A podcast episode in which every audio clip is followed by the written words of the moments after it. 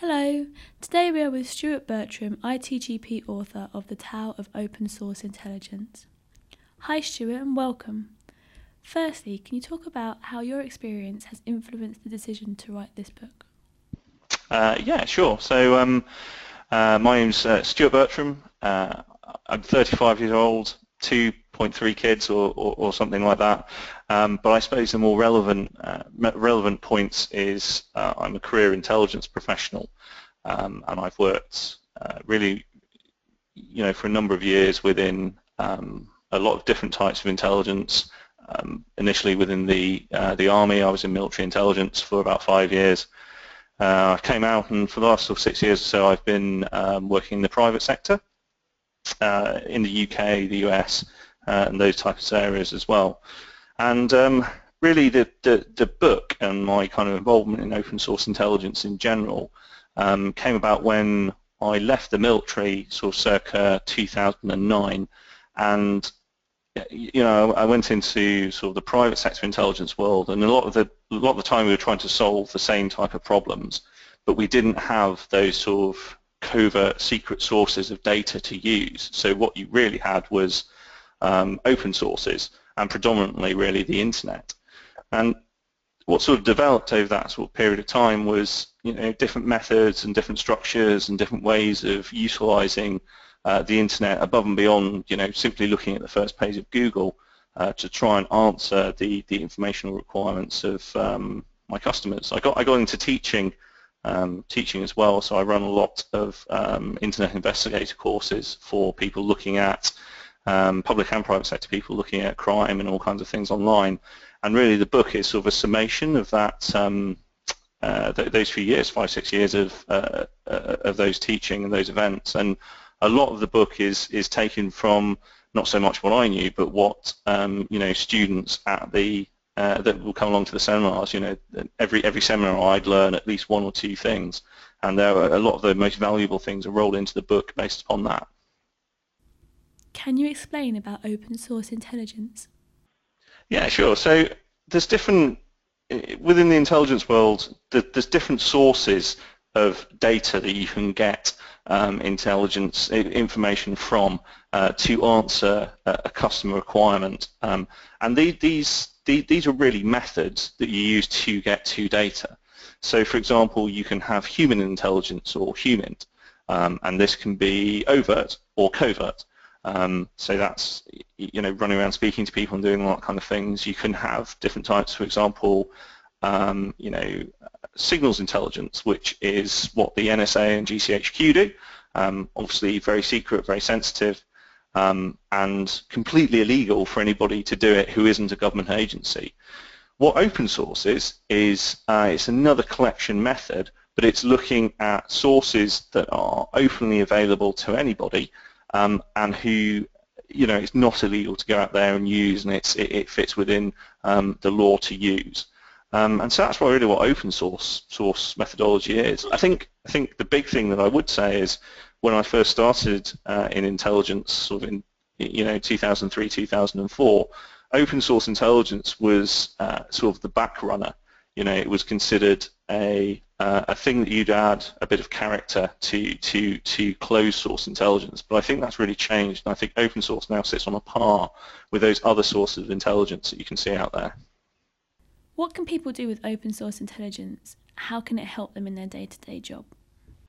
Potentially nothing, um, I would say. Um, what what what the important part is is you know what what is the thing that you want to know about? What was the thing that you want to achieve? Um, and then applying the appropriate method on top of that, of which open source is one of those toolkits. So, you know, it's kind of analogous that, uh, you know, a hammer on its own is is completely useless unless you want to nail, uh, put a nail into a piece of wood and you have the skills to do it.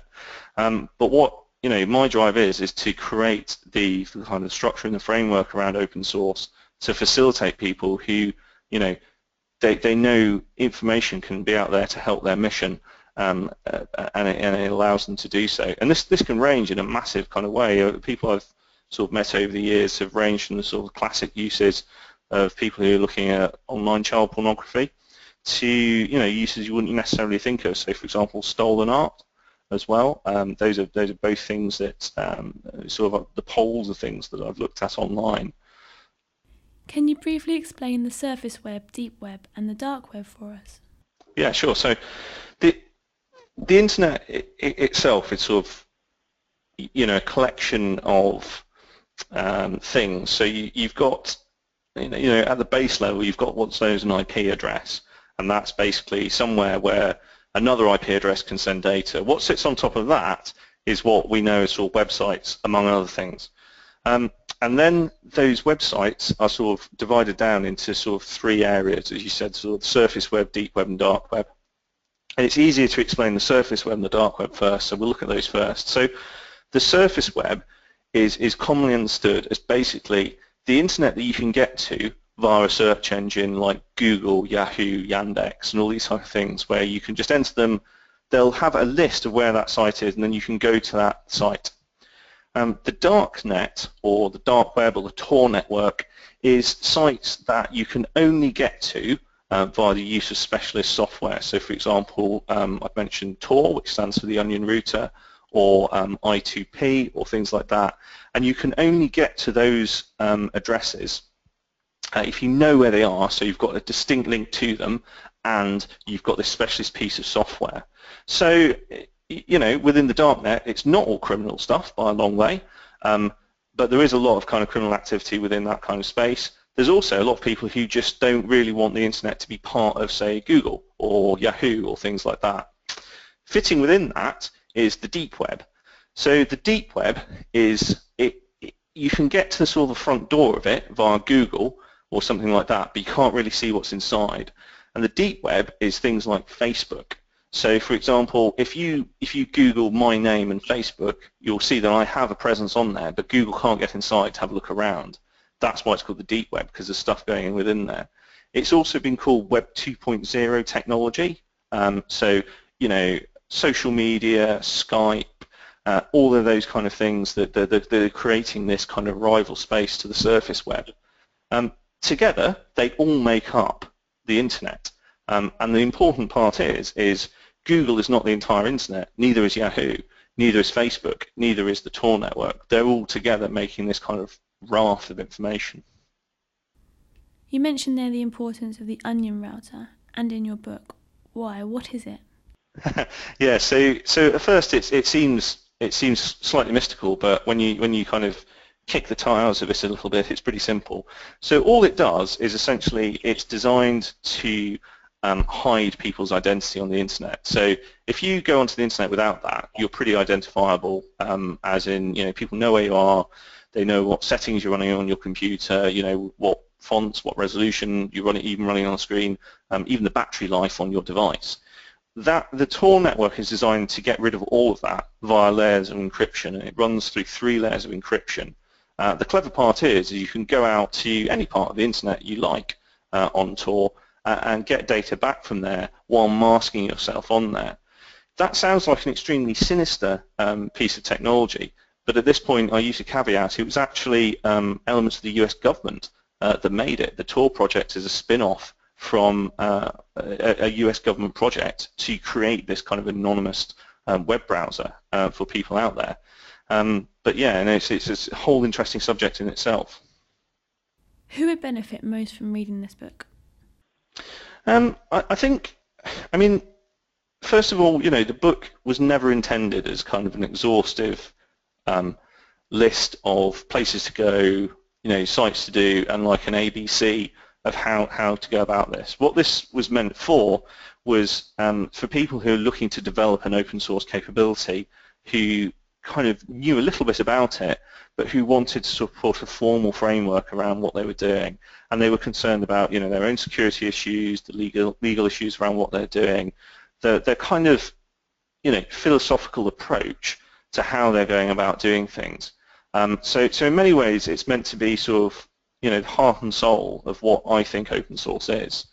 And also, what I intended the book was for for a sort of start start for debate, really you know, you don't have to agree with me at all. I actually prefer it if you disagree with me.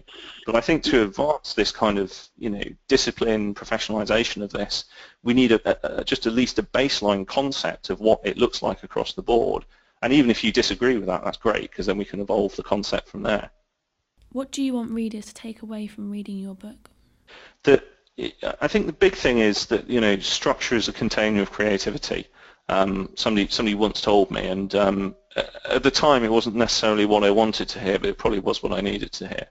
Um, and within that, that's that's exactly what I've tried to do. Um, I've tried to provide a structure that looks at you know legal, ethical, procedural, um, you know approaches to this kind of discipline. And I think the big part is is is is that open source is more than just looking at the first page of Google. There's a lot of different ways that you can do it. There's a lot of different ways that you can take it forward. I think that the, the, probably the equally biggest thing is is the idea of sort of empowerment, um, and that's that's hence why the front cover of the book uh, looks like an advert for an Arab Spring or a revolution or something like that. Um, it's meant this is meant for everybody. You know, whether you're a first-time researcher or a 20-year CIA veteran, it's meant for everybody to kind of contribute to, and it's meant for everybody to be able to, you know, use the techniques, explore them, change them, and modify them, um, uh, and do it, uh, you know, do, do what works for them, um, but you know, advance that kind of discipline really. Thanks, Stuart. If you'd like to know more about open source intelligence, you can buy Stuart's book in the link below.